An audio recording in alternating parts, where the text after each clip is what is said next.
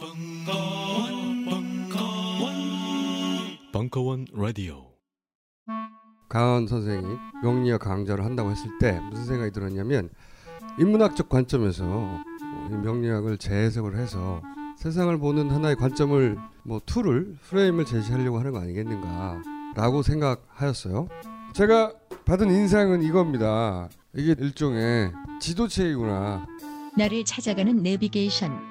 강원의 명리 운명을 읽다. 식신이 뭡니까? 차 먹는 거. 아 명리학 쉽구나. 굉장히 좋아. 아. 도서 출판 돌베개에서 나왔습니다. 우리는 생각했습니다. 실외는 가까운 곳에 있다고. 우리가 파는 것은 음료 몇 잔일지 모르지만 거기에 담겨 있는 것이 정직함이라면 세상은 보다 건강해질 것입니다. 그래서 아낌없이 담았습니다. 평산네이처 아로니아 친친친 지금 딴지마켓에서 구입하십시오. 자, 이제 중요 인물들의 리스트를 넘겨주실까? 물론 강준만, 유시민, 유홍준, 이외수, 이철 그리고 주진우 메일? 이게 무슨 리스트야? 아무 공통점도 없잖아. 딴지일보 부편집장이 인터뷰한 이 책을 읽어보면 공통점을 알 수 있지 헬 조선에서 흑수저로 태어나 비범한 삶을 살아온 인물들이란 걸 도서 출판 생각 비행 범인은 이 안에 없다? 전국 온오프라인 서점과 딴지 마켓에서 절찬 판매 중이지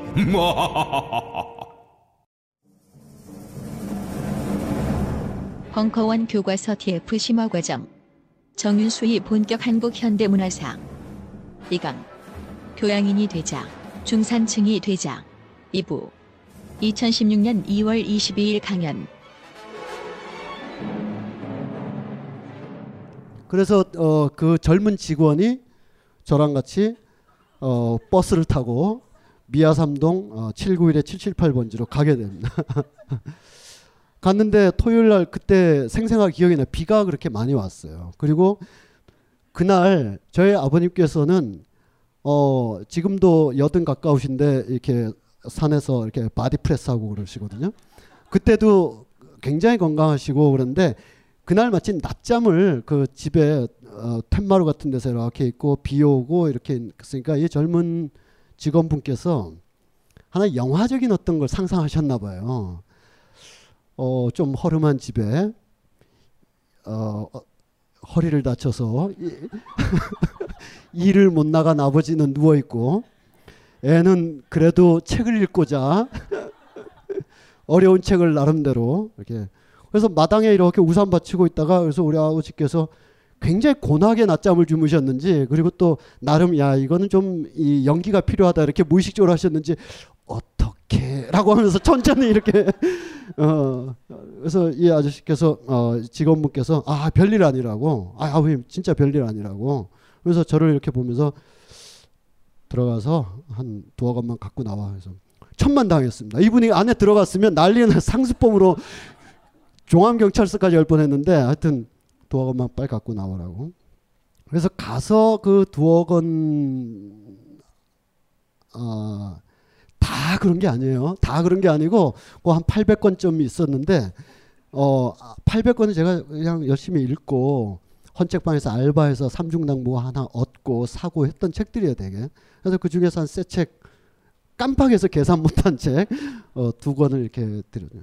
예, 골목이 이렇게 있어요. 골목에서 이렇게 어, 이 아저씨가 어, 나가다가 돌아서 이렇게 보면서 너 책 많이 읽고 좋은 글 써야 돼. 그러고 가셨던 기억이 나요. 그리고 이렇게 주섬주섬해서 책은 사서 보는 거야. 라고. 그래서 이제 들어왔더니 우리 아버지께서 에, 상황을 다 보시고 뭐 혼내시거나 이런 스타일이 아니라서 야 임마 책 볼래면 임마 돈 달라 그래야지. 그래서 평소에 하지도 않으시던 돈을 또 주셨어요. 어 그래서 양빵 해가지고 만 원이 생겨서 신일고등학교 앞에 있는 서점에 가서 이상문학상 수상집 어, 최인호의 에, 그 수상작이 실려 있는 어, 작품을 샀어요.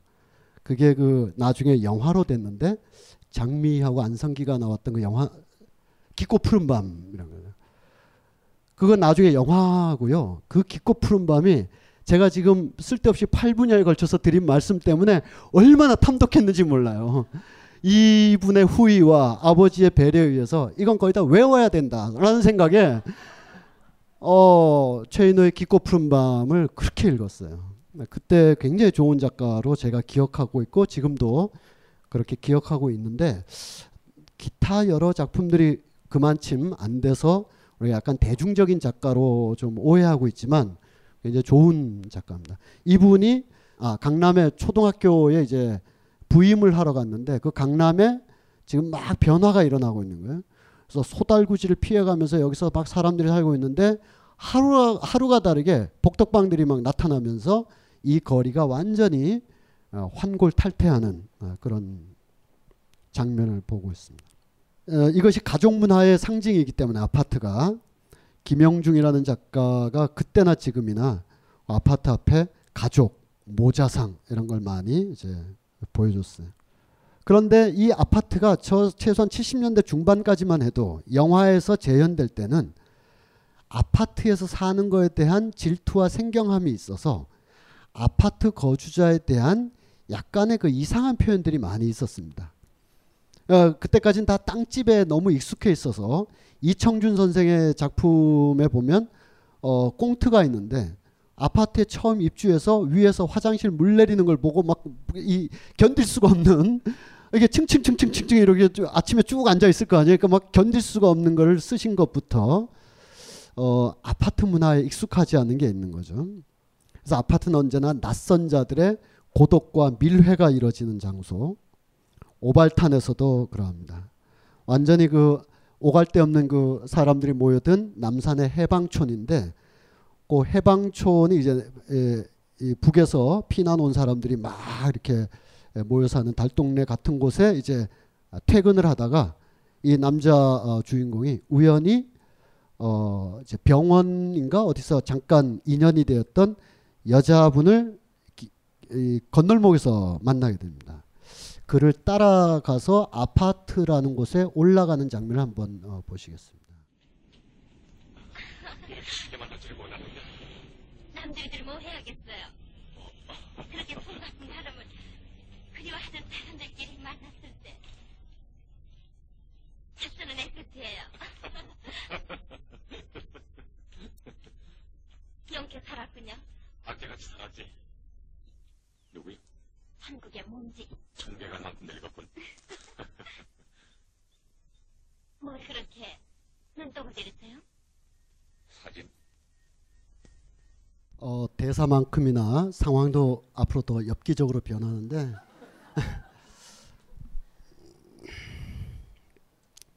영화 전체를 뭐 한 50년 전 영화를 이렇게 막 어제 영화처럼 이렇게 질감을 갖고 느낄 수는 없지만 계단을 뛰어 올라가고 천국을 지키는 문지기고 아, please 뭐 등등의 대사들이 가진 그 당시의 어색함들이 있는 거예요. 어, 어쨌든 아파트는 좀 이, 아, 이상하잖아요. 주방 기구를 이렇게 주렁주렁 매달아 놓기도 하고. 예.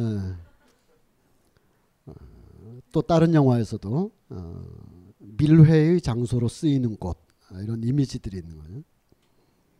야행이라는 영화에서 또 겨울 여자 별들의 이 겨울 여자의 는 다른 영화 호스티스 영화들이 되게 이제 그 돈 벌러 서울에 왔다가 어, 식모가 되어 밤에 주인집 아저씨 뭐 등등으로 이제 이어지는 영화들이 많은데 이 겨울 여자 음, 김호성 감독의 영화는 소설이 그렇듯이 굉장히 독특한 영화입니다.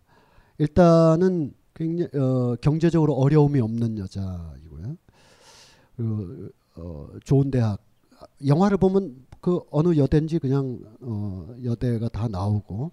그런데 어, 물리적인 어, 어, 이 물질적인 궁핍함 때문에 무슨 이 남자 저 남자가 아니라 어떤 자기 생각을 가지고 막 그런 고1 역시 고1 때인데 우리 생물 선생님이 어, 음, 에, 이 생명 현상의 동화 작용하고 반대 작용을 막 설명하시다가 자 이런 걸 동화 작용이라 그래. 어?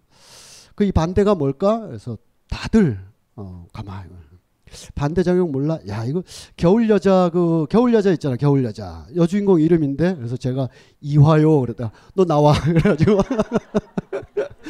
어, 겨울 여자 어, 이화입니다. 이화. 어, 여기서도 아파트는 굉장히 그로테스크한. 근데 이 그로테스크함과 기이함과 밀폐성이 사실은 저, 저곳에 도달하고 싶다라는 저곳에 들어가고 싶다라는 욕망의 다른 작용이라는 거 우리가 잘 알고 있는 거죠. 어, 그, 그런 곳에 도달하지 못하는 밀려나는 이런 그리고 가장 이, 이채로운 아파트 영화 중에 하나로 어, 배창호 감독의 어, 적도의 꽃이라고 있는데 음, 마치 그 히치콕 감독의 이창처럼 남몰래 다른 데를 쳐다보는 한 사람이 있는 거죠. 어, 요 아파트는 어디냐면 이제 압구정동 현대 아파트 그 배창호 감독이 세 채를 빌려가지고 세트를 달리 해가면서 세 군데서 찍었습니다. 여기서 가장 인상 제가 봤을 때 인상적인 것은 이 카트를 밀고 가는 이 풍경이었습니다. 어, 지금이야 뭐 워낙 어, 익숙하고 잘 정리된 재래시장에서도 카트를 제공할 정도인데 어, 좀 독특하죠. 어, 저는 95년도에 결혼했는데 95년 어, 94년인가 한 번 한 거 맞나? 아 헷갈리는데 그 어, 방학동에 가면 신동 아파트라고 있어요. 신동 아파트에 어, 한양 슈퍼가 있었는데 거기서 제가 처음으로 태어나서 카트를 밀어봤었어요. 혹시 이 카트를 어, 이렇게 신혼 내외에 어, 큰 슈퍼나 마트에서 카트를 처음에 손에 이렇게 탁 잡았을 때 느낌을 기억하고 계신 분 계세요? 아 그건 야 요즘 그렇게 안 살아 막 그런 표정인 것 같아요. 야 이미 오래 전부터 그랬어 이런 것 같은데 거기가 좀 큰큰 어, 슈퍼였었는데 카트를 잡고 제가 밀고 우리 집사람이 뭐 이렇게 여기다 던질 때 뭐 영화를 찍는 것 같았어요. 새로운 삶을 사는 줄 알았고 어, 저희 아버지께서도 그때 어, 아버지랑 같이 이렇게 있다가 어, 한 일요일인가 같이 나서는데 동네 분들이 아이고 저 어, 둘째 아들 결혼한다면서요. 그래서 뭐, 뭐, 뭐 아버지 아 그렇다고 어, 11월에 한다고 그래서 음, 어디서 살아요? 어, 이제 신접 살림은 그래서 아파트에 간다고 그래서 아파트 동네를 물어봤을 텐데 이분들은 뭐 미아리에 살 거냐 쌍문동에 살 거냐 이런 물어봤을 텐데 우리 아버지께서 어, 아파트 아파트 아파트에 간다고 그거의 질감이 있죠 예, 아파트에 갔다고 음, 대출 받은 건데 예. 아파트 막 치솟는 거 보면 어, 예, 이 색깔이 강남이죠 예, 이게 서울에 이게 전국에 아 강북에 서울 평균보다 강북은 아래에 있고 강남이 한참 위에 있고 이런 건 뭐 우리가 다 피부적으로 아는 거죠. 어, 우리가 다다음 시간에 잠실 스포츠 컴플렉스와 연관해서 잠실 재개발에 대해서도 어, 알아볼 텐데 뭐 올해도 이랬죠. 올해도 특목고의 서울대 진학률, 강남구에 거주하는 학생들의 어, 서울대 진학률 이건 뭐 엄청난 걸 가지고 있죠. 그냥 동그라미 크기만 봐도 다 아는 얘기죠. 어, 심지어는 학교별 실내 온도 현황도 보면 어, 밑에가 좀 쾌적하죠. 예, 쾌적해요. 위로 갈수록 뜨겁고. 어, 이거는 이것만 보면은 복합적일 텐데 어, 지역별 학생들이 우울증 진단을 이렇게 받는다. 야, 강남 사는 애들 또 목동 사는 애들 얼마나 우울하면 그게 아니죠. 그 의료 케어를 받는 거죠. 에, 이, 가서 이제 어, 우울증에 대해서 어 그거 괜찮아. 왜 병원 같이 갈까? 엄마랑? 등등이 이제 어느 정도 뭐 어, 다른 지역 학생들보다 우울할 수도 있겠지만 진짜 더 우울 더 우울하냐라는 것을 보여주기보다는 우울증으로 자연스럽게 병원도 이렇게 왔다 갔다 할 수 있는 것을 오히려 반증하는 거라고 하겠습니다.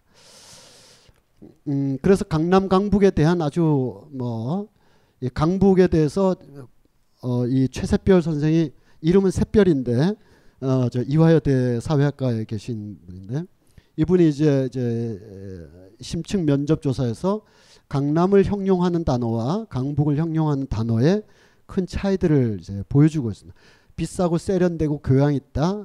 강남이고 그렇지 않다. 복고적이고 오히려 낡았고 서민적이고 지저분하다. 예, 강북이고 좀, 좀 싸늘하다. 이쪽은 인간적이다 사실은 그렇지도 않을 텐데 그런 도회적인 이미지에 의해서 이렇게 구분해서 보는 것도 있고 자 여기서 이제 어, 우리의 진짜 얘기로 한 걸음 한 걸음 더 가면 이 70년대 대표적인 작가 중에 조혜일 선생이라든지 김주영 선생이라든지 황석영 선생들이 도회지의 아파트에 사는 여성들에 대한 묘사가 어떻게 되어 있는가. 제가 일일이 읽으면 좀 이 작품 전체를 보고 그것이 풍자인지 재현인지 리얼리즘인지 작품 전체를 보고 다시 판단해야 된다라는 것을 대전제로 하고 그냥 부분적인 묘사만 보면 이 당시 70년대에 뭐 큰 잘못도 없이 아파트에 살고 있는 여대생으로서는 굉장히 수치스럽고 불쾌한 단어들로 점철이 되어 있죠. 그것은 이제 어, 이 박범신 선생의 풀립처럼 눕다도 그렇고 조혜일의 우요일이나 황석영의 섬섬옥수 등등이 뭔가 거칠고 야생적이며 시골에서 막 올라와서 부도신권 변두리에서 막 자리 잡으려는 아직은 어, 주거나 직장이 불안한 남성적 관점에서 양갓집 교수로 아파트에서 대학교를 다니고 있는 여대생을 바라보는 시선으로 묘사가 되어 있기 때문에 그것이 여대생에 관한 그 당시에 그 어, 약간 이상한 질투 어린 선망 어린 그런 편견과 동반하여 아파트 거주자에 대한 동반이면서 동시에 약간 스멀거리는 어떤 기운 중에 하나는 제가 오늘의 핵심상 아파트에서 거주하면서 교양 있는 척 하는 것에 대한 환멸이 이제 깔려 있습니다.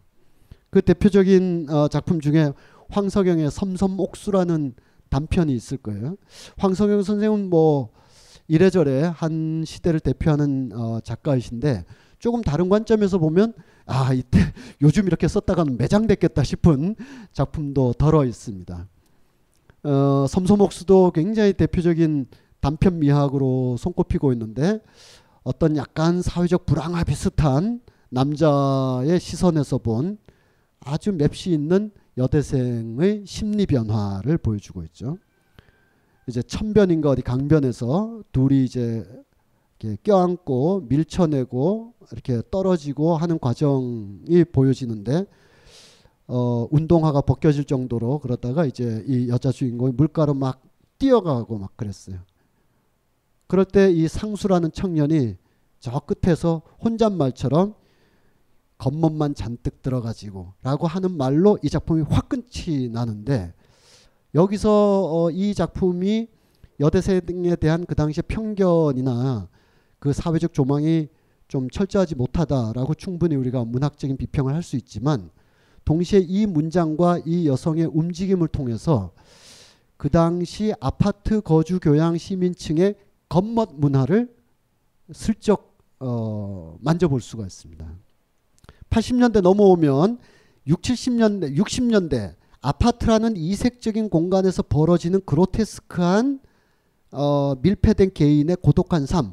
70년대 아파트 거주가 조금 일반화되면서 아파트에 들어가지 못한 사람들이 바라보는 아파트에 대한 약간의 경멸적이거나 질투 어린 어, 시선을 떠나서 이제 80년대가 되면 아파트 거주 문화가 완전히 일반화되기 때문에 어, 아파트에서 살지 않은 사람을 찾아보기 어려울 정도로 이제 목동, 일산, 분당 등등이 만들어지고 또 노원구 지역이 형성되고 했기 때문에 이제 60년대적인 비밀의 공간이나 70년대적인 어떤 질투의 공간이라기보다는 대중적인 공간으로 변해가죠. 그 과도기를 잘 보여주는 칠수와 만수라는 작품이 있습니다.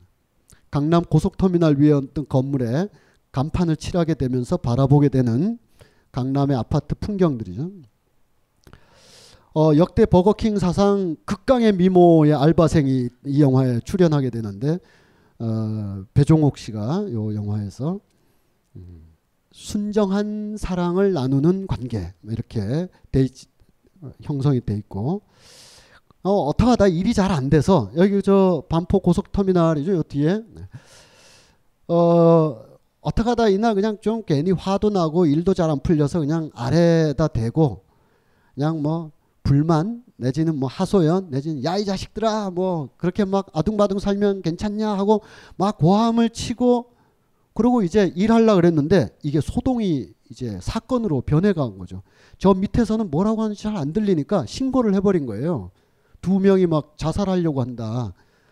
그런데 이안 뛰어내리고 계속 저러고 있으니까 사회 불만 세력이 올라가서 점거해가지고 지금 어 소, 소요를 벌이고 있다.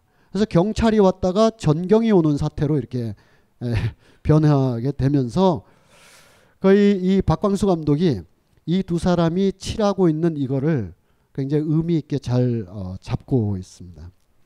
음. 이 영화는 잘 아시다시피 뒤로 가면 대도시 어디서나 벌어지는 철거라든지 진압이라든지 어, 어떤 피치 못할 일 때문에 건물의 옥상이나 전광탑으로 어, 올라갈 수밖에 없는 것 그러한 상황들을 당대나 지금이나 계속 실질적으로 벌어지고 있는 것을 거의 예언적으로 이때 이미 에, 보여주고 있습니다. 한 명은 체포되고 한 명은 뛰어내릴 수밖에 없는 자 이런 이런 아파트 안에 한 세 가지 정도의 문화적 교양이 이제 들어가게 되는 거죠. 이런 대도시 그리고 대도시의 부를 상징하는 아파트 안에 기본적으로 피아노를 수반하는 음악 문화가 들어가게 됩니다. 아, 그리고 문학 전집으로 표현되는 공간적으로 서재라고 얘기되고 서재가 아니라도 에, 이제 교양적인 차원에서 문학을 탐미해야 되는 그 다음에 음악 문학 들어갔죠. 그리고 어, 한편으로는 심미적 자기 확인이지만 한편으로는 정서적 인테리어가 되는 미술 치장이 이렇게 들어가게 됩니다.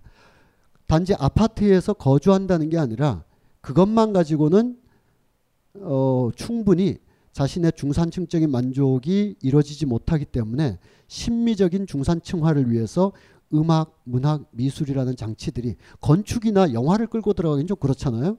요즘이야 뭐 빔 프로젝트로 집에서도 뭘 보지만 그때는 뭐 어, 비디오 이 재현 방식이 없으니까 어, VHS 이런 것도 별로 흔하지 않고 하니까 이제 어, 그래서 어, 그 당시 공공기관이나 은행에서 달력을 나눠줄 때 서양 인상파전 해서 나눠주면 르누아르 세잔느 고흐만 넘어가는 거를 이렇게 그거라도 걸어 놓는다든지 어, 전축이라는 걸 사서 이렇게 클래식 전집을 끼워 넣는다든지 어, 서재 책장을 거실에 놓게 되는데 다 해보셨죠? 그 어, 아니면 조금 여유 있는 친척 어른네 집에 가보면 거실에 그 책장이 있는데 열쇠로 잠궈 놓잖아요. 그래서 열면 이렇게 유리문을 열면 그 안에 전집이 이렇게 이렇게 있고 여기서부터 이제 브리테니커 이렇게 있고 있는 그 무렵에 그또 아, 사적인 얘기인데 제가 고등 아 초등학교 5학년 이니까 한 79년 아 78년 아 그때 어 우리 아버지께서 음, 오늘 자주 등장하시네요. 예, 우리 아버지께서 그 계몽사 세계 위인 전집 20권을 어, 사주셨어요. 어, 우리 5학년 때 그 친구가 굉장히 똑똑한 그런 친구가 있었는데 그 친구네 집에는 어, 딱따구리 Great Books라고 전집이 있었어요. Great Books는 100권이었습니다. 저는 20권이었어요. 하루에 한 권씩 가져와서 바꿔 읽기로 했습니다. 뭐 일요일 빼고 하면 한 달쯤 지나니까 어, 저는 다 빌려줬고 그 친구는 20번째까지 빌려준 거죠. 그 다음부터 저는 21번째부터 읽기 위해서 그 집을 그냥 가게 됩니다. 그러면 어, 내 친구가 있을 때도 있지만 내 친구는 또 뭐 이렇게 피아노 배우러 가든가 뭐 하러 가기도 아무도 없, 없는데도 가죠. 어, 범수나 놀자 그래가지고 범, 야 들어와서 기다려라 그럼 들어가서 이제 어, 어, 이 친구가 빨리 오면 빨리 가야 되니까 속독으로 21번부터 막 읽는 거죠. 그래서 그냥 다 못 읽으니까 며칠 후에 또 가고 또 가고 그러면 어떤 때는 내 친구가 없는데도 예, 어머님께서 이렇게 읽고 가라. 어느 날은 그것도 어느 정도 한계에 이르셨는지 어머님께서 저에게 엄청나게 큰 문화적 충격의 말씀을 해주셨어요. 지금까지도 잊혀지지 않는 음. 학생이 학교에서 공부를 하고 집에 오면 씻을 걸 씻고 먹을 걸 먹고 그런 다음에 친구 만나러 이렇게 다녀야지 바로 이렇게 오면 어떡하니? 라고 해서 네 하면서도 속으로 왜 씻을까라는 생각. 그냥 밤에 씻, 씻거나 그냥 자는 거 아닌가? 그 다음에 뭘 먹지? 라는 어, 이 간식이나 이런 문화가 어, 어, 없었으니까 다 응팔해서 저 어, 그렇게 잘 사는 건 아니었거든요. 어, 그 친구 아버님이 어, 장기수로 한 25년 정도 어, 이렇게 계시다 나왔, 나왔는데 나중에 이렇게 어, 했는데 하여간 그런 기억이 있습니다. 어쨌든 다시 그 얘기로 가면 음악, 미술, 책이라는 게 하나의 세팅으로 굴러간다. 이 굴러가는 거에 대해서 본인이 그렇게 하지만 그것에 대해서 환멸을 갖는 환멸 의식이 조금씩 부대끼면서 나오는 거예요. 그 대표작이 박완서의 포말의 집이나 닮은 방들, 따분하고 끔찍한 삶들, 창백하고 냉혹한 삶들, 막연한 공포의 삶들, 아파트 단지에서 이렇게 좀 끼리끼리 모이고 피아노 네, 네 집이 피아노 하면 쭉 피아노 하고 네 집이 스집기 하면 쭉 스집기 하고 빨간 펜 하면 쭉 빨간 펜 하고 이런 거에 대한 어, 환멸이랄까 이런 것이 생겨나는 점. 그래서 여러분들께 읽어 오십사 했던 소설 중에 오정희 선생의 야회라고 있어요. 어, 대단하진 않지만 어떻게 하다가 작가의 말석에 끼게 된 명혜라는 이 사람이 춘천이라는 소도시에서 나름 문화인 대접을 받으면서 이런저런 모임으로 갈 때마다 아 다음 작은 언제 나와요? 어, 아 오늘 K 교수네 집에서 야회를 하기로 했는데 좀 참석하세요. 그래서 그런 자리에 가면 어, 아주 그 여유 있고 좀 이렇게 그 어, 근심 걱정 없어 보이는 사람들끼리 물론 명예까지 포함해서 자의식이죠 자기 내면에 꿈틀거리는 세상 걱정 다 하는 거죠 둘러 앉아서 그러면서 어 저 술 한 잔 와인 한 잔? 어, 오늘 스테이크가 잘 구워졌는데 나라가 말이야. 이게 나라가 큰일이라는 거죠 그러니까 명예로서는 이 야회에 참석하기가 너무 불편한 거예요. 그래서 어느 날 어, 이 야회장을 뛰쳐 나와서 그곳으로 그 어, 즐거움과 활락이 가득 찬 그곳으로 다시 갈 거냐? 아니면 그냥 반대 방향으로 뛰어날 거냐 어, 얇은 옷으로 아름답게 성장을 한 여자들이 이렇게 막 모여 있는 그 달콤한 세계로 내가 다시 돌아갈 건지 아니면 어, 이 아주 그 막 그 가래 기침 뒤섞여 있는 이런 거칠고 부질없는 세계로 이렇게 추락할 건지에 대해서 이 명혜라는 여자가 저녁 춘천 거리에서 막 이럴까 저럴까 막 어, 이렇게 선택의 기로에 막 놓여 있는 그렇지만 다시 이제 결국은 야외 공간을 동경하게 되는데 이런 의식들이 어, 일본의 교양이 국민 의식과 국가 의식과 교양 의식을 결합시켜서 어, 새로운 국민 국가 시대의 국민 만들기랄까요? 그 차원에서 교양이 제대로 말하자면 국가적 차원에서 제대로 관철이 되었다면 한국의 경우에는 6, 70년대에 어, 이런 교양 문화가 일그러지고 비틀렸다. 그리고 그것은 굉장히 군사적인 압력 속에서 오히려 억지스럽게 강요된 교양 문화, 교양 지식 문화가 있었기 때문에 오히려 제대로 교양 문화나 인문 문화를 익히고자 했던 사람들은 그 본질을 파고들면 파고들수록 국가의 허위성을 발견하게 된다든지 따라서 그 어, 국가로서는 제대로 된 교양 교육이나 인문 교육을 철저히 시키지 않았다 오히려. 일본으로서는 어, 19세기 말 20세기 초 한 30년에 걸쳐서 교양 교양 국민을 길러내는 것이 탈라 입구의 핵심이었고 그것이 어, 국가로부터 한 개인이 어, 신분상이라 신분이나 지위나 어, 여러 정체성에 있어서 어, 이렇게 고민 없이 결합되는 물론 그걸 나스메 소세키나 어, 그 아쿠다가와 같은 작가들의 그 어, 고민들, 편린들이 또 있긴 있었지만 일반적으로는 되게 그러했단 말이죠. 그리고 그것이 굉장히 정교하게 3, 40년에 걸쳐서 이루어졌다면 우리는 해방 이후 뭐 복잡한 과정 거치고 쿠데타하고 이런 이후에 1965년 이후에야 겨우 추스려서 국민 교양 강화 운동을 유신 정권 강화와 결합해서 강요된 방식으로 교양 문화, 교역 지식 운동을 막 하게 되니까 그 세계로 간다는 것 자체가 환멸인 만약에 60년 전에 일본의 지식인이었으면 내가 교양을 쌓는 것이 국가 발전에 이바지하는 것과 아무런 어떤 이데올로기상의 이념상의 충돌이 없는데 이 60, 70년대는 국가가 요구하는 교양 교육, 지식 교육을 하면 할수록 국가의 어, 잘못된 통치의 수단으로 자기가 이렇게 끼어 들어가는 방식이기 때문에 오히려 제대로 공부하고 제대로 인문학이나 정, 어, 이 어, 뭐랄까요? 교양 교육을 하면 할수록 국가의 힘을 느끼게 돼서 뒤틀려서 튕겨져 나오는 거죠. 아, 잠시 후에 하겠습니다. 모델 하우스 얘기는 뭐 어, 우리가 계속 해온 얘기니까 음.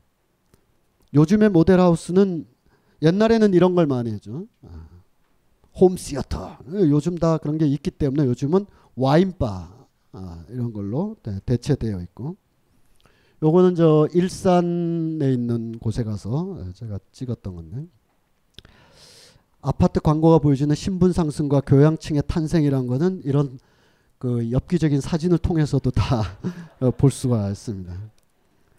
상당히 이상하죠. 그러니까 평소에 이렇게 봤을 때는 뭐 자연스러웠는데 지나고 보니까 굉장히 이상하죠.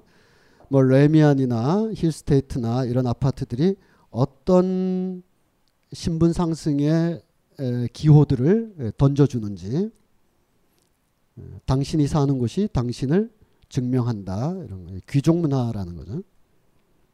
실제로 어, 레미안에서는 어, 이렇게 그 아파트 입주민들 사이에 커뮤니티 활성화를 위해서 오페라 갈라 콘서트를 함께 감상하고 있습니다.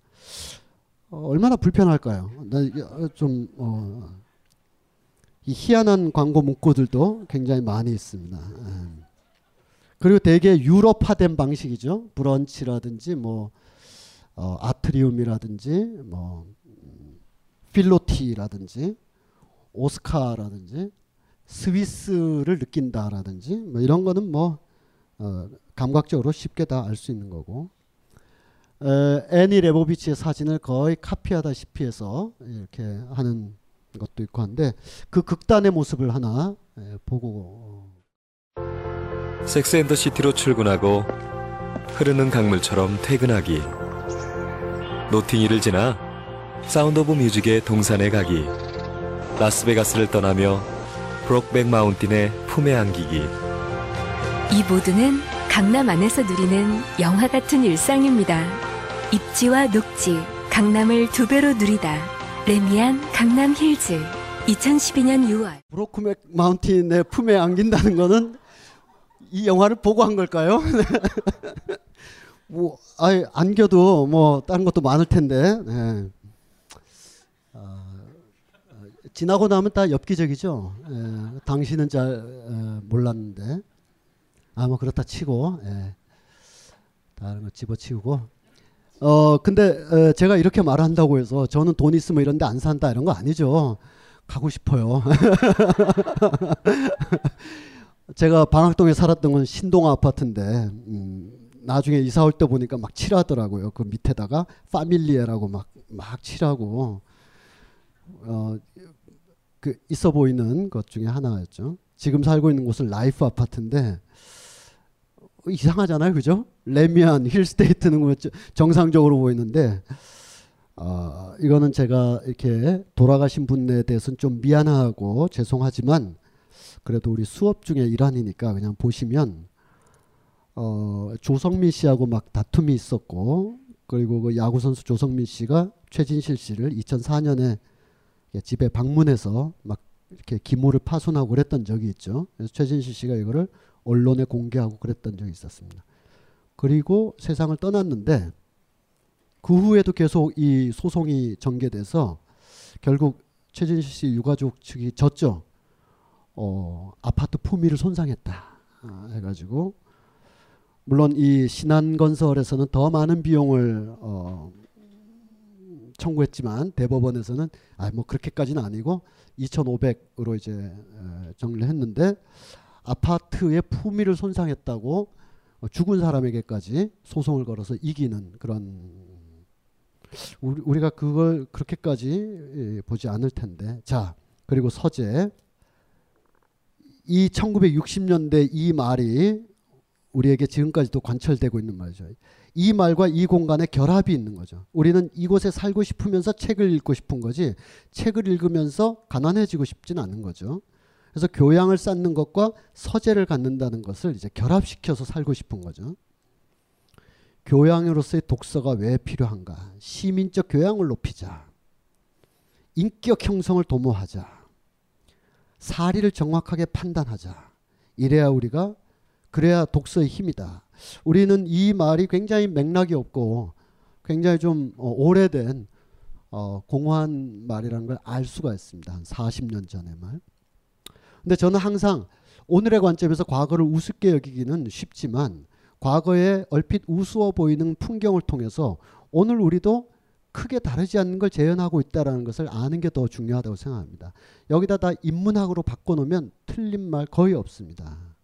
인문학을 하나의 소비 신소비 상품으로 소비하는 경우도 있겠지만 좀 더 진지하게 접근하고 요즘에 네이버에 그 어, 보면 이제 문 어, 안과 바퀴라는 네이버 문화재단이 하고 있는 강의도 있고 그러죠. 그리고 뿐만 아니라 여러 군데 강의에서 여기에 있는 독서 대신 인문학이라고 다 넣고 약간의 요즘의 언어를 넣으면 다 비슷비슷합니다.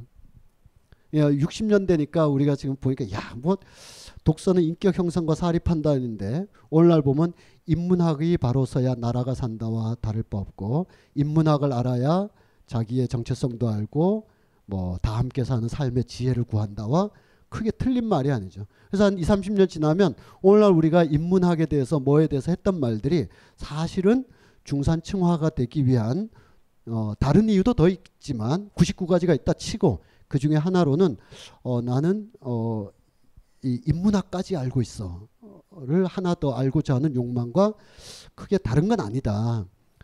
어, 조금 다르다면 오늘날의 인문학은 약간 자생적이고 민간적이고 조금 더 절박한 것이 있다면 이때는 국가 주도형 이 여석기라는 분이 이제 어, 이 연극 번역도 많이 하시고 이제 문학에 이제 서강대 쪽에 계셨고 그랬는데 이분 및 여러분들이 그 당시에 주도했던 자유경 자유교양 경시대회라고 있습니다. 이 당시에 공부 좀 하시고 연차가 이 정도 되시고 오늘 여기 오신 분이 있다면 저 자유교양 경시대회 학교 대표가 돼요. 전국적으로 나가서 메달 따오는 게 개인으로나 학교로나 얼마나 중요한 일이었는가를 한 60년대 말부터 74년 정도까지 있었습니다. 자유교양 경시대회.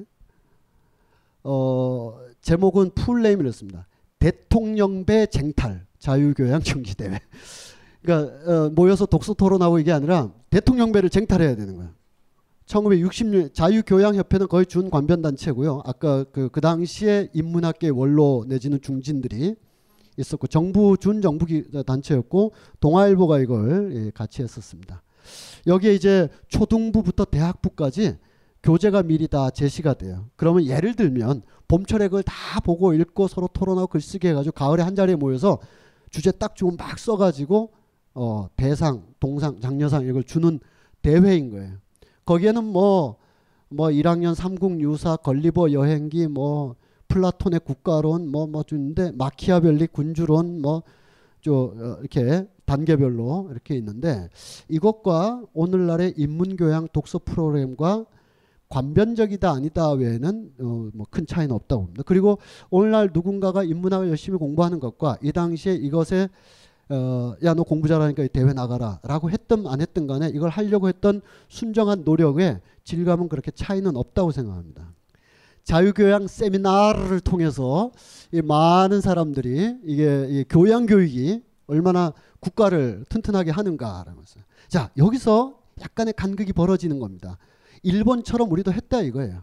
그러나 일본의 1900 어, 메이지 유신과 다이쇼 사 이에 그 당시에 어, 나스메 소세키 같은 일부 사람들의 도대체 이 경향은 어디로 가는가라는 자각적 자기 성찰적인 작품 말고는 일본의 지배 엘리트들이 성장하는 과정은 국가가 제공하는 이 정보 어, 이 교양 문화와 자기를 동일치 시키는 거였는데 이 6, 70년대는 초등학 초등 학교나 중학교 학생 정도나 동일체 의식을 가졌을까? 그 후로 가면 이게 사실상 내용 없고 이것을 주관했던 사람들의 지나친 형식화, 대결화. 이걸 진짜 아, 학교에서 진짜 쭉 읽고 공부하고 이게 아니라 공부 잘하는 몇 명 남아가지고 외우고 암기하고 기출 문제 풀고 하는 식의 거의 그 국영수 어, 문제 풀이식의 그 교양 접목이었기 때문에 여기에 설령 동참했던 이를테면 어, 성공회대 김창남 선생 같은 경우도 강원도 대표로 서울에 와서 시험 보고 동상 받고 그랬는데 지금 뭐그 그 당시에 국가가 줬던 은혜로부터는 뭐 국가에게 미안할 정도로 반국가적인 그런 분으로 활동하고 있는데 그러니까 이 국가의 교양 중산층 양성이라는 것이 우리는 굉장히 지나치게 행사 위주, 대결 위주, 관변 위주였고 그 마음에 심연 깊숙하게 들어가서 정말 국가의 혼이 개인의 어떤 지식 엘리트들 네 명까지 함께 동의되기는 아니었기 때문에 오히려 다행스러운 것이었다. 만약 진짜 검사 동일체 정신처럼 교양 동일체까지 이루어졌다면은 이때 공부 잘했던 사람들이 나중에 다 어, 이 국가와 자기를 완벽하게 동일체하는 교양의식, 국가의식으로 되었을 텐데 그러나 그 당시 정치 제도가 유신 체제였고 그 외에는 전두환 정권으로 이어지면서 교양 교육을 제대로 훈육되어서 받는다는 것 자체가 이 체제에 내가 동의하는 것이 되기 때문에 점점 부정하게 되고 그 동력은 잃어가면서 우리나라에서는 교양 교육이 제대로 이루어지지 않았다. 그래서 안타까운 게 아니라 잘 됐다라는 거예요. 왜냐? 항상 마르크스의 그 경철 수고 어딘가에 나오듯이 항상 그 당시에 지배 문화는 지배 계급의 문화이고 지배 계급은 지배 문화를 통해서 문화적 지배를 하게 되어 있는데 우리나라에서는 그게 통하지 않게 되었다. 어 클래식 안 들어. 어 통기타도 많은데 오히려 그때는 만약에 남미의 그 어, 남미의 에, 어, 브라질에 있었던 트로, 트로피칼리스모라는 문화 운동이 있었어요. 트로피칼리스모. 어, 트로피칼 열대주의라는 거예요. 브라질에 수많은 외래 문화가 들어오는데 브라질에는 자체적으로 원시주의, 식인주의가 있다. 그래서 식인주의를 표방해요. 여기서 식인주의는 정말 사람을 삼킨다 이게 아니라 뭐든지 집어 삼킨다. 브라질은. 그러니까 해외 에, 미국의 재즈가 오든 클래식이 오든 뭐가 오든 상관없다. 브라질은 원래 식인종 식인종이다 우리는. 니들이 경멸하는 우리는 식인종인데 그 식인종이 사람 잡아먹는다는 뜻이 아니라 어떤 문화라도 우리는 받아들여서 막 먹어요. 막 먹어서 토해내는데 다른 문화가 나온다 우리는. 자신감 있게 하자 하는 열대주의가 나오게 됩니다. 1960년대 트로피칼리스모라고 해서 어, 케이타노 벨로주 같은 사람이 주도하는데 홍대 앞에 가면 벨로주라는 카페가 있어요. 인디 음악 많이 하고 그러는데 왜 이름이 벨로주일까 생각하면 케이타노 벨로주 때문에 에, 만들어진 건데 이런 사람들이 주도하면서 어떤 서양식 정전화된 음악 교양으로부터 부정하고 자신들이 생내적으로 가지고 있는 문화적 기질 안에 이것저것 섞어서 제3의 혼용의 하이브리드 문화를 토해내겠다라는 자신감이 브라질에서는 트로피칼 리스무로 나타나고 아르헨티나에서는 누에바 탱고로 나타나고 쿠바에서는 새로운 민중음악으로 막 나타나는데 7, 80년대에 김민기를 비롯해서 쫙 나타나잖아요. 그러니까 서구 문화의 정전화에 대해서 이렇게 어, 지나친 컴플렉스나 열등 의식을 오히려 갖지 않고 우리가 새로운 문화를 만들어낸다라는 것이 가능했었기 때문에 정전화된 서구 문화의 교양주의로부터 지나친 억압을 우리가 안 가졌다.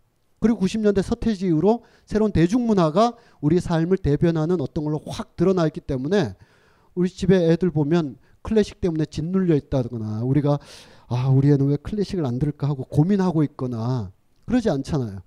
오히려 어, 각 세대마다 자기 문화를 토해내는 방식으로 건강하게 굴러갈 수 있어서 어, 독일이나 일본에 비하여 국가가 주도했던 교양 문화 정책이 실패한 게 우리에겐 대단히 다행이고 도움이 되는 일이다 이렇게 생각을 합니다. 안녕하세요. 용산에서 가장 믿음 가는 조립 PC 전문 업체 컴스테이션의 이경식입니다.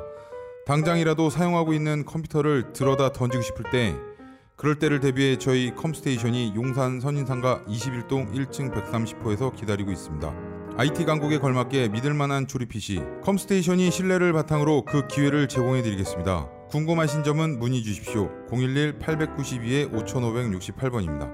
우주 최강의 만족스러운 서비스를 제공해드리는 저희 컴스테이션이 늘 기다리고 있겠습니다.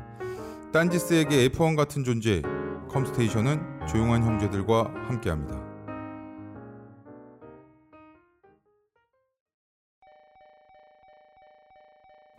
지금 딴지마켓, 딴지마켓행 열차가 들어오고 있습니다. 낚시성 멘트 가득한 상품만 있는 마켓에서 딴지일보 기자들이 직접 취재하고 검증한 상품이 있는 마켓으로 갈아타시려면 딴지마켓행 열차에 승차해 주십시오. 이 마켓은 저렴한 판매가를 지향하되 무리한 후리기를 하지 않아 판매자와 소비자 모두가 갑이 될 수 있습니다. 합리적인 금액을 준비해 주십시오. 딴지마켓 올바른 소비로 가는 종착역입니다. 마켓.딴지.com으로 접속하세요.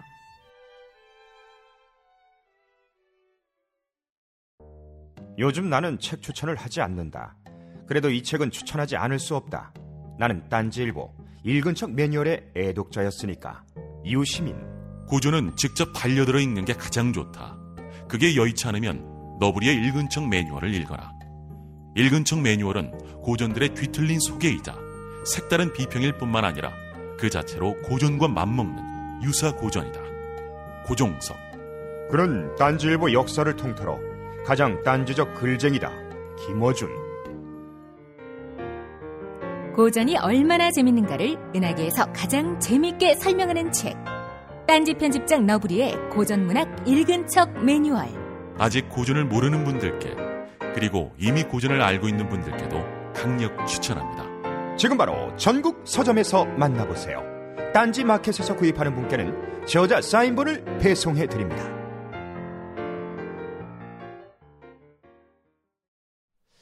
그 당시에 뭐 어, 지도교사의 수기 막 밤낮을 하면서 우리는 외웠다 뭐 열심히 썼다 중산부 개인 우승 이경리 학생 어. 나중에 큰 소설가가 되고 싶어요. 오헨리와 박목월의 시를 좋아해요. 막 그 당시 풍경인 거죠. 자 이것의 오늘날의 버전은 이게 아닐까요? 이, 이 스스로가 그 당시는 국가가 그렇게 했다면 우리가 스스로가 마치 그 어, 한병철 선생의 피로사회에 적혀 있는 대로 우리가 스스로를 계속 개발해야 되고 심지어는 스펙 더하기 토론 능력, 인문학 능력까지 스스로가 토해내고 만들어내지 않으면은 어, 교양 중산층 사회로 못 올라가는 이거를 오히려 더 보기 위해서 앞에 얘기를 봤다고 어, 생각하면 되겠습니다. 이 하나하나는 굉장히 절실하고 어, 우리가 남 얘기하는 거 아니죠. 저도 그렇고 우리도 여기 모여 있는 이유가 요 칸에 아무거나 하나 써놓으면 우리 풍경이기도 합니다. 이거를 이렇게 어, 약간은 좀 유체이탈해서 볼 필요도 있다. 어, 옆이 어, 그, 그러면 이런 시대에 이제 새로운 어, 19세기 말엔 댄디가 있었고 어, 과거에 신여성이 있었다면 옆이가 있는 거죠. 80년대 이후에 성공한 백인들 올해의 옆이 뭐 이런 것도 주고, 주고 그랬나 봐요. 음. 어, 영 프로페셔널 어반 뭐 이런 단어에 어, 젊은 어, 도시에 사는 젊은 전문가 그룹들 옆이족, 보보스족, 용족 막 이렇게 나오죠. 여기에 포함돼야 되는 거야. 어떻게든. 그래서 이런 친구들도 있는 거죠. 까고 자빠졌네. 이런 흐름도 있는데 음. 이런 거를 우리가 아주 깊게 들여다본 소설가가 한 분이 있습니다. 김원우라는 분의 읽기 되게 어려워요. 이분의 형은 굉장히 쉽게 그렇지만 가슴 절절한 김원일 그 불의 제전이나 이 경남 진영 우리 좋아하는 어느 정치인의 고향에서 벌어졌던 일들을 이 형은 그렇게 다뤘고 이분은 주로 도시에서 사는 어 그냥 옷 받고 입으면 옆이가 충분히 될 수 있어요. 좋은 교육 받고 대학 교수고 어 기호 취미가 있어서 담배 독특하고 피시고 그래서 겉모습만 보면 옆인데 어 그러지 않으려는 발버둥을 굉장히 그 난삽한 어 왜냐하면 속물이 되지 않으려고 막 기를 쓰는 거예요. 그래서 속물성에 대한 어 작품들입니다. 꼭 한번 보시기 바랍니다. 그것의 오늘날의 표현은 Kinfolk라고 할 수 있죠. 아 급해 죽겠어요. 보보스 되기도 어려운데 아 끝났대. 아, 욘족이래. 욘족 되려고 노력했는데 Kinfolk라는 거야. 아 바빠 죽겠어요. 화창한 봄날 마음에 드는 친구들끼리 브런치를 천연 효모로 발효시킨 빵을 나누면서 대화를 나눈다는 거예요.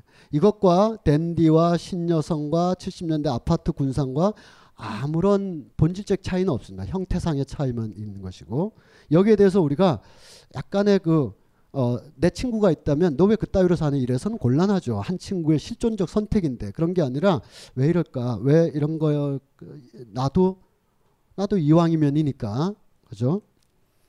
음, 제주도 올레길을 걷고 있는 거고 얼마나 빠른지 신세계 백화점에서 어, Kinfolk 스타일의 음, 삶의 트렌드를 벌써 제시해 주고 있습니다. 이미 신세계 백화점이 제시했다는 건 우리가 이미 늦었다라는 것이죠. 아, 네, 킴포크나 대복가 아, 늦었어요. 네, 네, 늦었어요. 저만치 가고 있는 풍경이에요.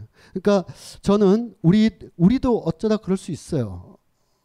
그 친구들끼리 야 하나씩 맛있는 거 해서 모여서 먹자 이럴 수 있죠. 제주도에 가서 카지노보다는 올레길 걷자 하나 하나를 얘기하는 게 아니라 이런 경향을 보는 거예요. 경향 이렇게 해야 내가 과거와 같은 교양 중산층에 끼어들었다는 건 아니지만 그런 개념은 아니지만 그와 흡사한 어떤 물리적인 느낌을 갖는 거죠. 어, Kinfolk를 맛볼 수 있는 어, 여기는 어, 강남이고요. 이쪽은 어, 주소지로 찾아가서 네, 보시고 벌써 래미안 빠르잖아요. Kinfolk 스타일을 아파트에다 벌써 도입하고 있어요. 80년대가 어느 대우에서 퍼지 물방울 그 세탁기가 나왔는데 그 이론을 얘기했던 사람이 국내 학술차 왔어요. 그래서 아, 우리는 퍼지 냉장 아, 이 세탁기를 만든 어떻게 생각? 벌써 자기는 이게 물리적 이론을 내세웠을 뿐인데 퍼지 예, 저 물방울 냉장고가 나올 정도의 Kinfolk 아파트가 벌써 음, 뭐 그런 등등의 뭐 강남이 이를 주도하고 있는 거죠. 아닌 것 같지만 역시 강남이 주도를 하고 있는 풍경을 봤습니다. 자 마지막 페이지. 그럼 우리가 어 약간 부대끼죠. 어, 딴데 갈 데도 없잖아요. 도시에서 사는 건데 아파트가 아닌 곳을 선택할 수도 없고 친구 만나는데 홍대나 연남동에서 다 만나는 거고 음, 아, 난 김포크 싫어. 그리고 김밥 천국에 막 우르 갈 수도 없는 거고, 어, 저, 어, 아, 이분이 방송에 나오는 셰프시래 하고 같이 먹기도 하는 거죠. 하긴 하되, 이게 우리를 변명하거나 끌거, 긁어내려는 게 아니라, 나 왜 이렇게 살지? 할 때 하더라도, 나 왜 이렇게 살지를 봐야 되는데, 그 보려면 그래도 예술가들이 올 수밖에 없습니다. 우리는 감각적으로밖에 못 보고 예술가들이 이렇게 뚫어지게 보는 게 있는 거죠. 아, 안세권 사진 작가의 도시 청계천 어, 개발 과정을 다루는데 이분이 이제 아파트도 많이 어, 들었어요. 요 앞에 불을 좀 꺼주시면 어, 왜냐하면 사진 작품들이 이제 많기 때문에 네, 우리가 감각적으로 느껴보죠. 네. 서울 월곡동 뉴타운 지역 어, 월곡동의 빛인데 요걸 이제 한밤중에 장, 장노출로 찍고 새벽까지 또 찍으셨나 봐요. 네, 요건 이제 새벽 풍경이고 누군가가 동네에서 이러고 있으면 안세권 선생이다 생각하고 어, 잘 하시라고 네, 격려하기 바랍니다. 정재호 작가의 2005년 지금은 이거 정릉의 스카이 아파트나 저쪽도 저 북촌 쪽에 거기는 이미 다 없어졌죠. 그러니까 어 이게 집합 기억이기 때문에 남겨놔야 된다. 이런 거를 사진에서는 인류학적 사진이라 그래요. 그러니까 작가 개인의 표현주의적 욕망보다는 당대 사람들이 어떻게 살았느라를 파사드 정면에 서가지고 그대로 빵 찍어서 남겨놔야 된다. 어, 그러나 여기에 작가 개인의 어떤 작가주의적인 의식이나 표현이 안 들어간 건 아니지만 이걸 비틀거나 왜곡된 렌즈를 쓰거나 이러진 않겠다. 정면으로 딱딱 남겨서 마치 길 가다가 우두커니 서서 한참 본 듯한 그런 파사드 사진 이런 걸 인류학적 사진이라고 예, 얘기를 합니다. 그거를 어, 사진을 사진 및 사진 필름을 활용해서 그대로 이 전시장에 옮겨서 배치하기도 했고요. 여러 작가들이 많이 합니다. 이건 최중원 작가의 동대문 아파트 어, 같은 작가. 여기서 약간 이제 자기의 표현주의적인 가미를 한 분들은 이제 사진을 응용한 어, 사진학 지금까지는 사진과 내지는 사진 작가로 활동하시는 분들이고 어분들이 이제 동양화나 서양화를 전공했는데 사진을 가지고 하는 거죠. 이분은 이제 동양화를 전공하셨는데 조금 더 무르익으셔야 된다라는 느낌은 좀 갖고 있습니다만 그래도 어, 피상적으로 70년대나 80년대에 아파트에 대해서 바라보던 교양 문화층에 대해서 바라보던 질투 어린 시선이나 이런 거보다는 좀 더 밀착된 감이 있는데 연대기로 보면 대개들 아파트에서 태어난 분들입니다. 여, 여, 여기도 그런 분들이 계실 텐데 조금 있다가 보면 어, 정머시기 작가가 한 분이 나오시는데 그분은 어, 과거에 조금 어른들 집안의 엄마 아빠나 아니면 조금 문명 비평적인 애 하면서 아파트의 획일성이나 군집 생활에 대해서 싸늘하게 이렇게 표피적으로 쓰는 것에 대해서 거부감을 가지면서 아파트가 내 고향인데 이 고향에 대한 밀착을 하게 됩니다. 그런 것도 굉장히 중요한 작업이라고 생각이 드는데요.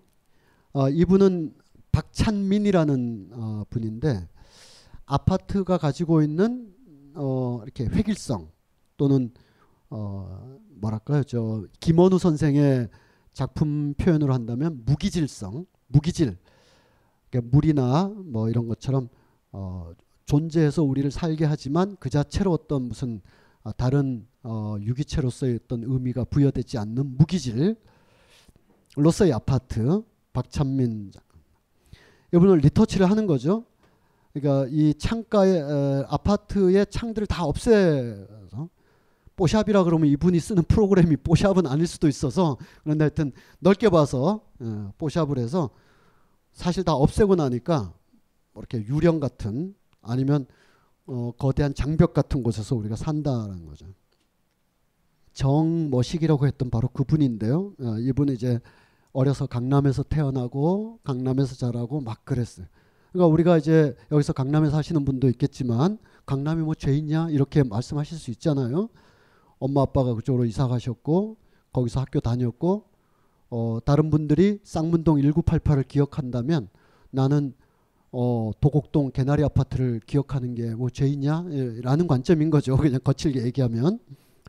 자, 이분이 강남대로 작업을 한 다음에 어떤 작업을 했냐면 정희우 씨라는 분인데 담 지도입니다. 담지 도가 아니고 담벼락 지도예요. 강남에 있는 아파트들이 대개 40년 이상 된 것도 있죠. 재, 재개발, 아, 재건축 막 하는 반포나 이런 데 보면 아니면 짧아도 한 20년 이상씩 된 작품들인데 그 거기에 이분은 동양화 전공인데 가서 그 탁본을 뜹니다. 탁본. 뭐 이 콘크리트 바닥도 탁본을 뜨고 철제 대문 음마 아파트 이런 데 탁본을 떠요. 탁본을.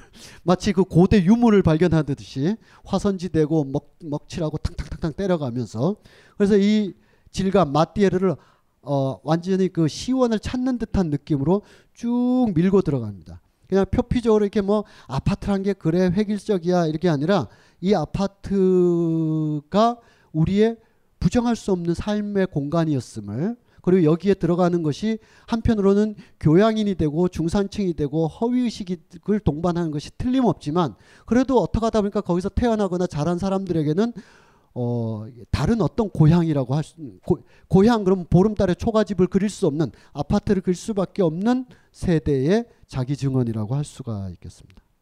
이게 다 아파트 담장이나 여긴 담장이죠 가운데는 어, 여기는 이제 아파트 철조망.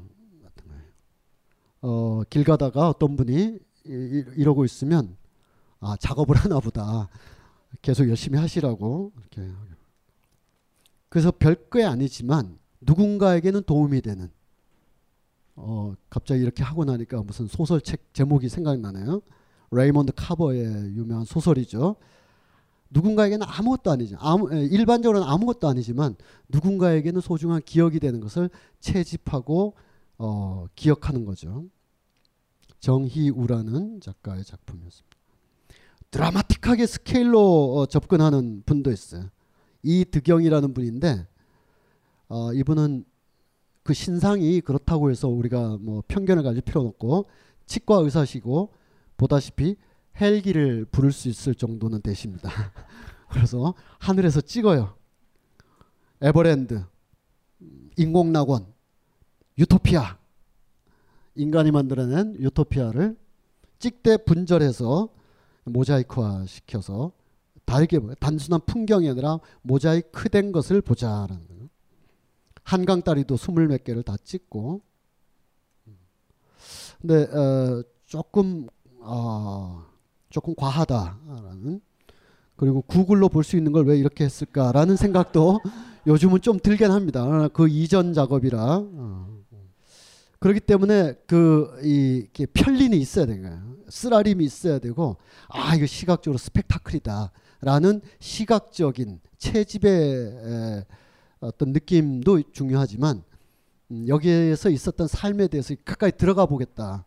그리고 가까이 들어갈 수밖에 없는 어, 미학적 입장들이 조금은 더 요구된다고 하겠습니다. 그렇다고 앞에 있는 분들이 뭐 잘못했다는 게 아니라 이런 이런 경향들의 작업이 있는데 강홍구 선생은 한 걸음 더 들어가 오랫동안 들어갔던 분인데 한 걸음 더 들어간 분이죠. 똑같이 그 이득영 선생의 한강 사진과 강홍구의 한강 사진은 조금 질감이 다를 겁니다. 뭔가 그로테스크한 삶에 대한 음, 채집이라고 할 수 있죠. 물리적 채집보다는 어, 김포공항 근처 오세리 풍경, 철거되는 지역과 그렇지 않은 아파트 단지의 비, 대비. 자 여기서 우리가 사, 아, 아이고 계속 꺼놓으시는 게 저는 더 어, 같은데 그죠? 아닌가? 마음대로 해 임마 이런 것 같아요 지금 빨빨 끝내 자식아 이런 것 같아. 예. 그로테스크라는 게 있습니다. 그로테스크. 그러니까 이 그로테스크라는 것은 어, 뭔가 이렇게 약간 섬찟하고 이질적인 것 처음엔 이미지죠 중세 시대 때 15세기에 사람들이 로마의 오래된 유적지를 발굴하다 보니까 깜짝 놀란 거예요. 어, 로마 르네상스, 뭐 인문주의, 뭐 조화와 영감 막 파고 들어가니까 우리가 이거 대대로 그래왔다. 왜냐하면 rebirth 르네상스니까 다시 과거에 있었던 조화의 이 중세의 어둠을 끝내고 중세의 어둠을 끝낸다 그러면 움베르토 에코 선생은 중세를 우습게 자식들 어, 이미 어, 부르크하르트가 어, 르네상스는 중세 연속이며 중세의 완성이 르네상스이지 중세 끝 근대 시작으로서 르네상스가 아니다라고 말했는데 우리는 편의상 르네상스가 마치 중세가 끝나고 새로운 광명의 시대가 온 것처럼 착각하는데 어쨌든 그 착각을 그대로 활용하자면 르네상스 사람들도 그때 착각했으니까요.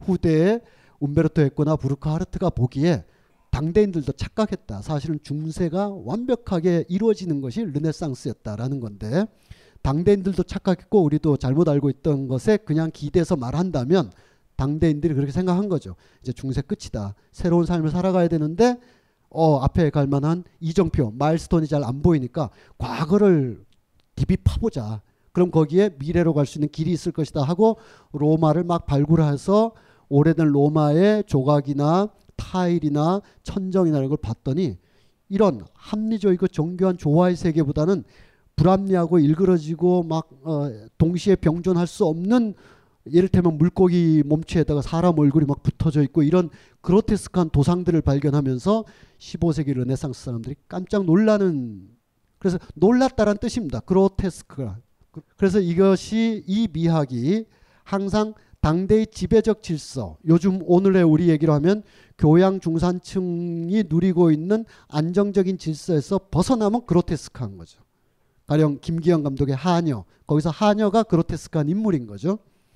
아니면 정상적으로 여겨지는 가족 문화가 잘 드러나야 되는데 아침에 보면 막 뺨 때리고 새로 아침이 돼서 딱 보면 어제 때리던 뺨을 들고 있는 거죠. 그래서 때리면서 시작하고 이게 어 가족이 저럴 수가 없는데라는 우리가 생각하는 안정된 가족에 비하여 일그러져 있고 물고기에 사람 얼굴이 붙어 있는 것처럼 이상하니까 그로테스크한 드라마가 되는 거죠. 그리고 스스로 죽어가는 박쥐 아, 아, 그 인간들을 그린 박찬욱 감독의 박쥐 그러면 그로테스크하다 그러는 거예요. 자 이런 그로테스크 문화가 대를 이어서 변용을 막 하는데 오늘날에는 대개 일상 속의 공포, 익숙한 것의 비일상성 이런 것이 그로테스크한 거죠. 18, 19세기에는 고야의 그림에서 보는 괴물, 19세기에는 브람 스토커의 그 어 뭐죠? 아, 이 프랑켄슈타인 같은 메리 셸리 프랑켄슈타인 같은 이 완전히 괴물이나 일그러진 사람이나 아니면 어 완전히 그 저 자기가 스스로 자기를 배반하는 지킬 앤 하이드 막 이런 사람들이 그로테스크였어요. 그럼 그때 지킬 앤 하이드가 살았거나 프랑켄슈타인이 산 게 아니라 유럽 중산층들의 뭔지 모를 문명적 불안을 일그러진 괴물이라는 표상을 통해서 드러내는 거였는데 20세기에는 그렇게 괴물을 일부러 드러낼 필요 없이 우리가 살고 있는 게 다 그냥 그로테스크한 거죠. 그거 다 알고 있는데 뭘 프랑켄슈타인이나 드라큘라까지 올 필요가 없는 거죠. 그게 일상의 공포를 다루는 오늘날의 예술가들의 접근입니다. 레이몬드 카버의 Short Cuts 읽어보시면 어, 예, 이상하죠. 어느 외판원 아 어느 어떤 사람이 약간 미열이 있고 좀 아 오늘 좀 일하기 좀 귀찮고 해서 혼자 집에 있는 거예요. 한 오전 11시쯤 어, 띵동띵동 계속 울릴 때 우리 모두가 다 부리나케 달려가지 않죠. 제발 좀 지나가기를. 그래 계속 띵동거리면 이렇게 가가지고 열어보면 신앙 갖고 계신가요? 아, 아, 저 절에 다닙니다. 그리고 문 닫고 예, 막 그런 날들이 언젠가 하루씩은 있잖아요. 이 소설에도 있는 겁니다. 아, 이 사람은 일어나기가 싫은 거예요.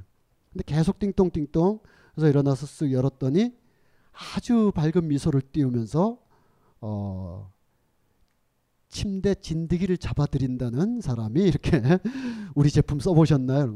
문을 확 닫는데 발을 딱 끼고 한 번만 써보시면 하고 들어와서 거실을 막 아 됐어요 안 써요 아 왜 그러세요 근데 어 너무 미소도 좋고 막 청소도 잘하고 쇼파를 확 뒤집었는데 막 먼지가 있는데 이 사람이 다 해주고 막 그러니까 한편은 고마우면서도 저걸 사야 되나 싶으면서 또 더 자야 되는데 회사 또 오후에 나가야 되는데 하면 하는데 이 사람 벌써 침대까지 간 거예요. 침실에 침대에 올라가서 펌핑을 막 하려 하는데 아직 그만하라고. 나 안 산다고. 어, 그러자 이 사람이 주섬주섬 전원을 뽑고 이렇게 챙기면서 아씨 진작 얘기하시죠. 하면서 나가는 거예요. 그걸 보면서 이 사람이 느끼는 공포감, 이상한 두려움, 일상 속에서 느껴지는 어, 수많은 공포들이 막 어, 드리워져 있습니다. 빨리 가서 총 쏘는 자를 막아야 된다. 블리파크도 그렇고. 마틴 파 같은 사람은 어, 이 매그넘에 소속돼 있는 사진 작가인데 우리가 여기 뭐 우리 얼굴들 다 보이잖아요. 예. 막 보이죠. 저 제 얼굴도 보이고 이것이 얼마나 그로테스크한가 하는 거죠. 어 이거는 제가 어, 지금 어쩐지 사진 질이 확 떨어지잖아요. 예, 제가 어 줄리아 풀러튼 바튼은 어 이 비례 감각 어, 사실 재현이 불가능한 비례를 통해서 어, 이미 다 성장하였으나 어, 탈출구가 없어서 no exit 비상구가 없는 거죠. 그래서 평생 틀에 박힌 요 소읍을 살아야 될 것 같은 우리가 다 이러죠. 네. 에릭 피슬의 모든 걸 갖췄으나 사실은 아무것도 안 갖춘 것 같은 중산층의 공허감을 이, 이 사람은 3, 40대 때 이렇게 그리다가 좀 더 나이가 들면서 이 여유 있는 사람 어, 어느 정도 그 사회에서 여유 있게 살아가는 사람들이 하는 일상생활이 사실은 어떤 관점에서 보면 얼마나 참 어, 왜 이럴까? 우리, 우리 여기서 아 미국 애들 이러고 노나 봐 이게 아니라 우리 우리 모습을 봐야 되는 거야 우리의 모습을 어 방석은 누가 꺼낼 것인가 이런 거 있잖아요. 예. 어, 어, 막내 애가 왔는데 애가 방석도 안 깔어 이런 게 이제 우리도 논쟁이 되고 에, 한 10명쯤 들어가서 회식하고 나오다가 돌아봤을 때 쫙 펼쳐져 있는 음식 잔여물들을 보면 뭐 우리가 크게 다르지 않을 겁니다.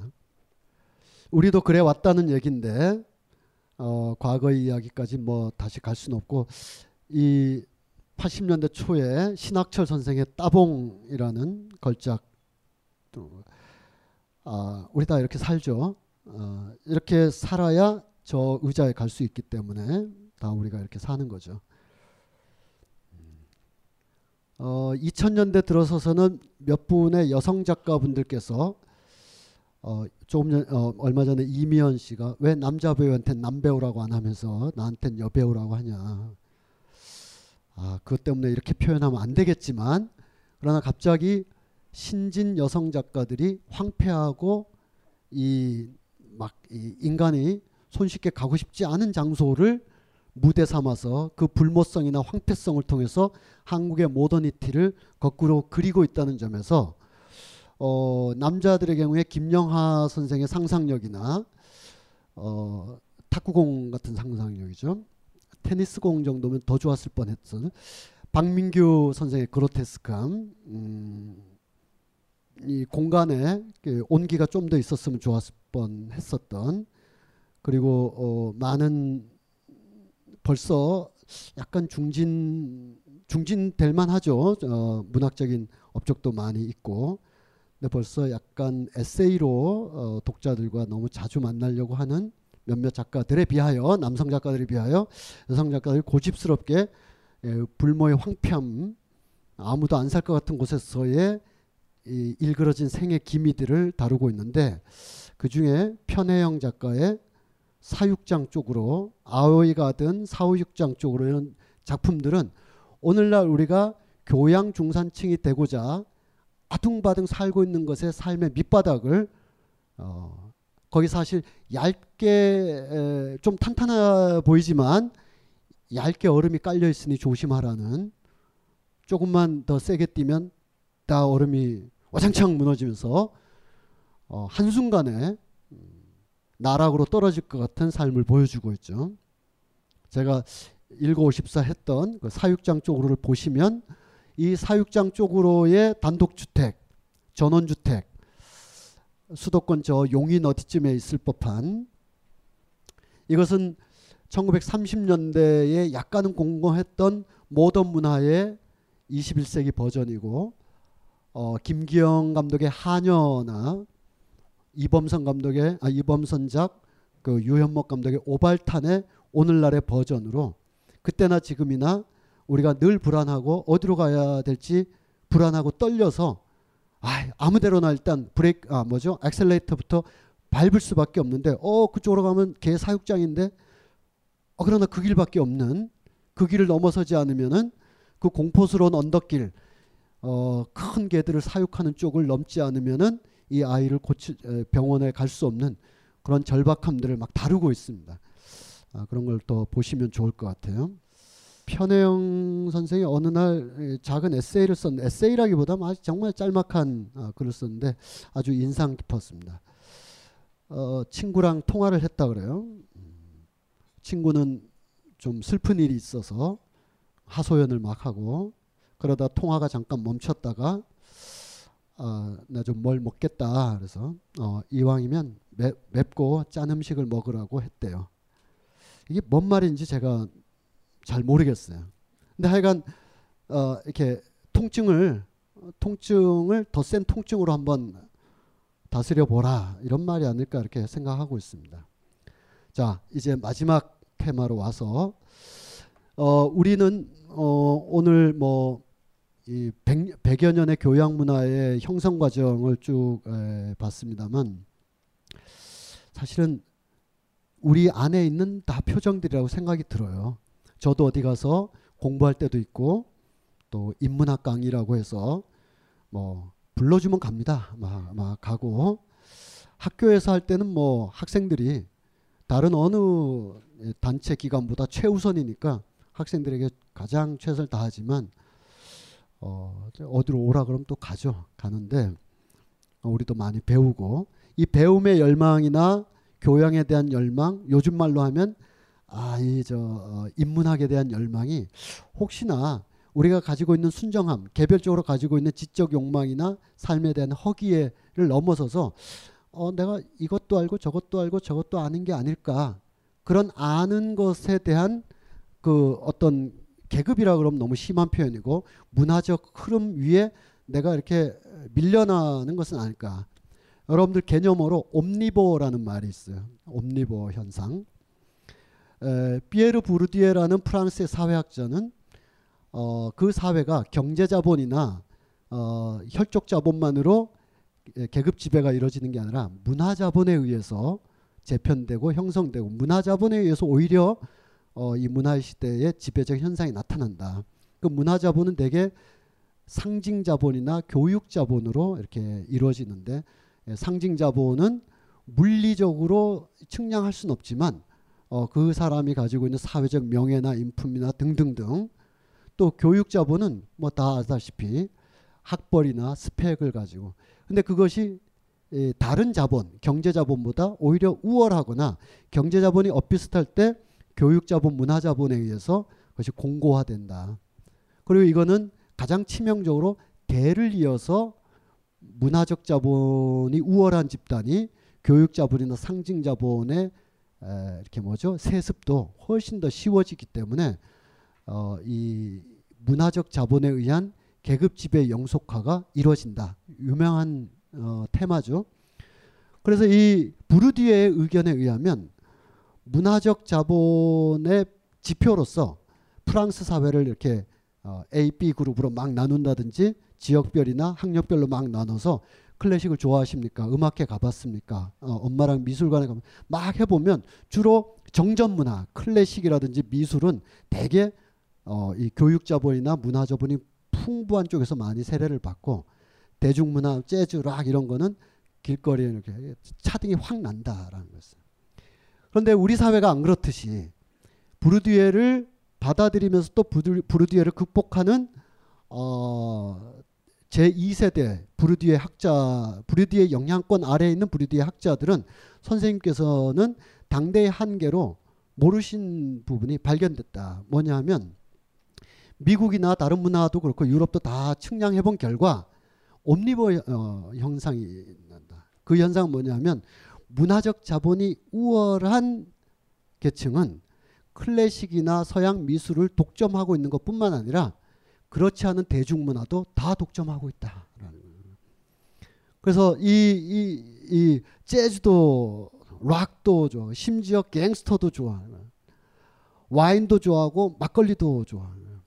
그 시대의 문화적 트렌드가 되면 트렌드가 있다면 얼마든지 이렇게 활용하고 네트워킹하고 어, 이렇게 취할 수 있는 그런 기본적인 문화적 잠식성의 큰 틀을 가지고 있기 때문에 겉으로 대중문화는 좀 못 배운 사람들이나 문화적 자본이 없는 사람들이 대중문화 트로트나 뭐 힙합 좋아하고 아 이 그렇지 않은 좀 잘 배운 강남에 사는 아버지가 대학 교수인 이런 아들은 클래식이나 말러를 들으면서 인생의 고뇌를 얘기해. 이게 아니다라는 거예요.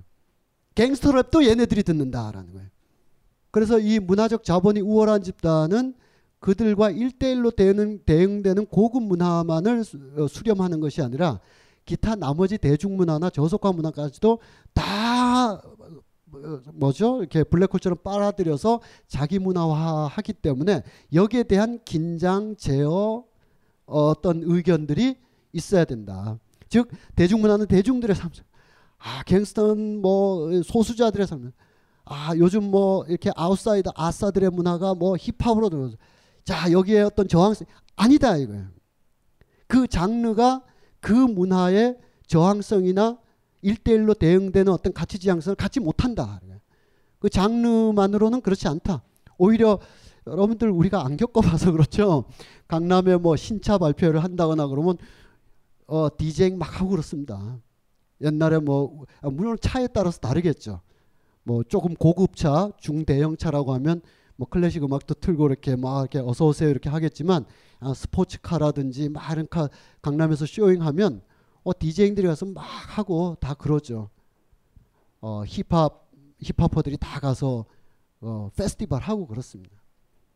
그러니까 이 예, 강남 강남에서 너무 지역적으로 해서 얘기 그런데 어떤 문화적 지배를 하, 고 있다고 여겨지는 문화적 자본이 충분한 쪽에서는 대중문화건 저항문화건 뭐건 가리지 않고 자기들의 취향과 덕목에 따라서 다 선택하고 버리고 활용하고 심지어는 Kinfolk가 이루어지기도 전에 Kinfolk 스타일을 어, 제시하는 그런 것이 있기 때문에 우리가 어떤 그런 흐름에서 장르적으로 이건 저항문화고 저건 뭐, 뭐다 이렇게 아니라 개별 문화들에서 가지고 있는 개별 작품이나 개별 작가의 어떤 진정성이나 저항성을 찾아내고 옹호하고 지지해 나가야 되는 것이다. 장르로 얘기할 게 아니다.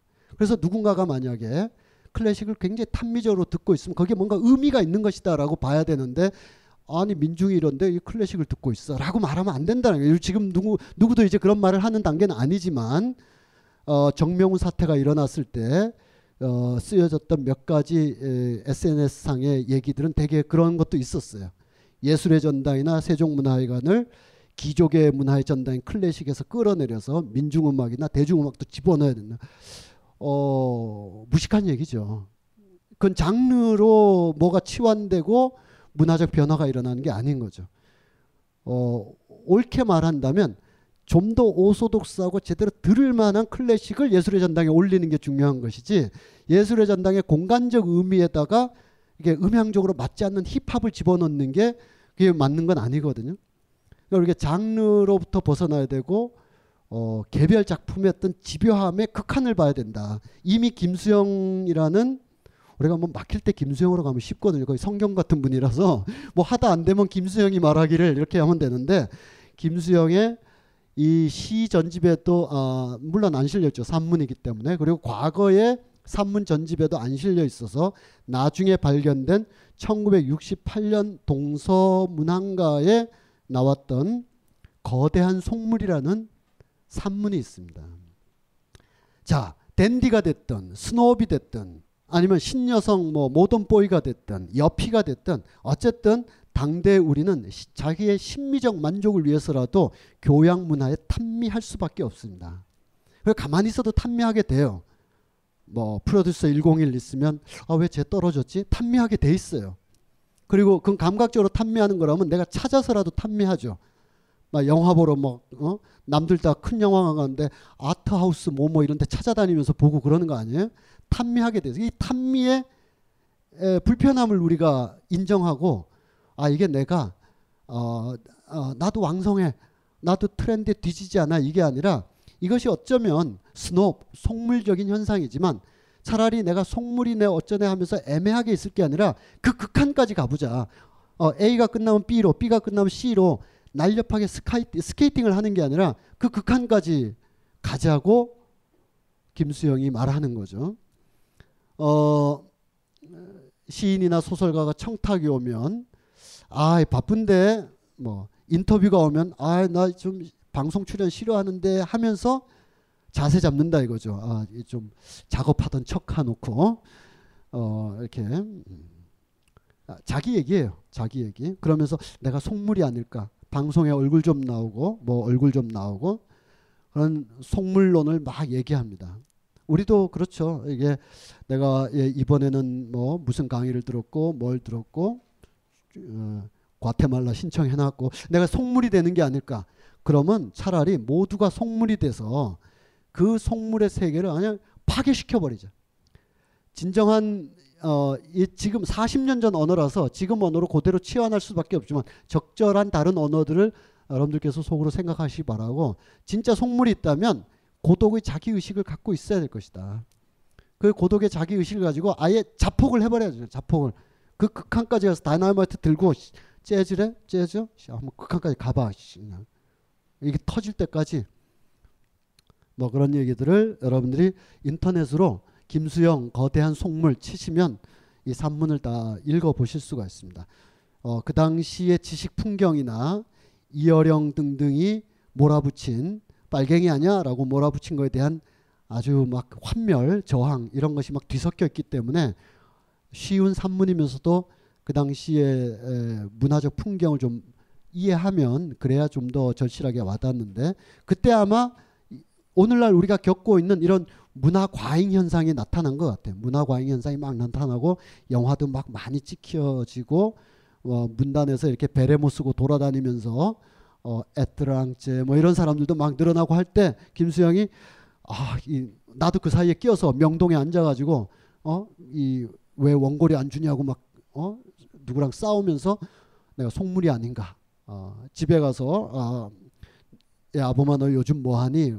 아이 왔다 갔다 하면서 출판사에 번역 좀 해요. 어, 너가 어떻게 번역하니? 그럼 막 화가 나가지고 자기 엄마한테 내가 못하는 게 뭐가 있어요라고 막 하고 화풀이하러 명동에 나와서 술을 마시던 이 사람이 내가 속물이 되는 게 아닐까라는 두려움과 경계가 있는 거죠. 교양 속물, 중산층 속물. 근데 그, 그 욕망 이거 숨길 수 없잖아요. 있긴 있잖아요. 그러면 없는 채 하지 말고 아예 극한으로 가보자. 그래서 아예 자학하고 자폭하면서 그것이 가지고 있는 한 줌의 고독의 극한까지 한번 다가가 보자. 그것이 국가가 주는 교양층 너네는 필수 요건으로 클래식 듣고 뭐 듣고 뭐 듣고 하는 거와 상관없이 자기의 라이브러리, 자기의 데이터베이스, 자기의 교양과 인문의 행로를 막 만들어가는 길이 아닐까 뭐 그런 이야기를 좀 해봤습니다. 한 주 쉬었다가 충정로로 옮겨서 어, 스포츠와 문화 통치 더 공부해 보도록 하겠습니다. 네, 고맙습니다.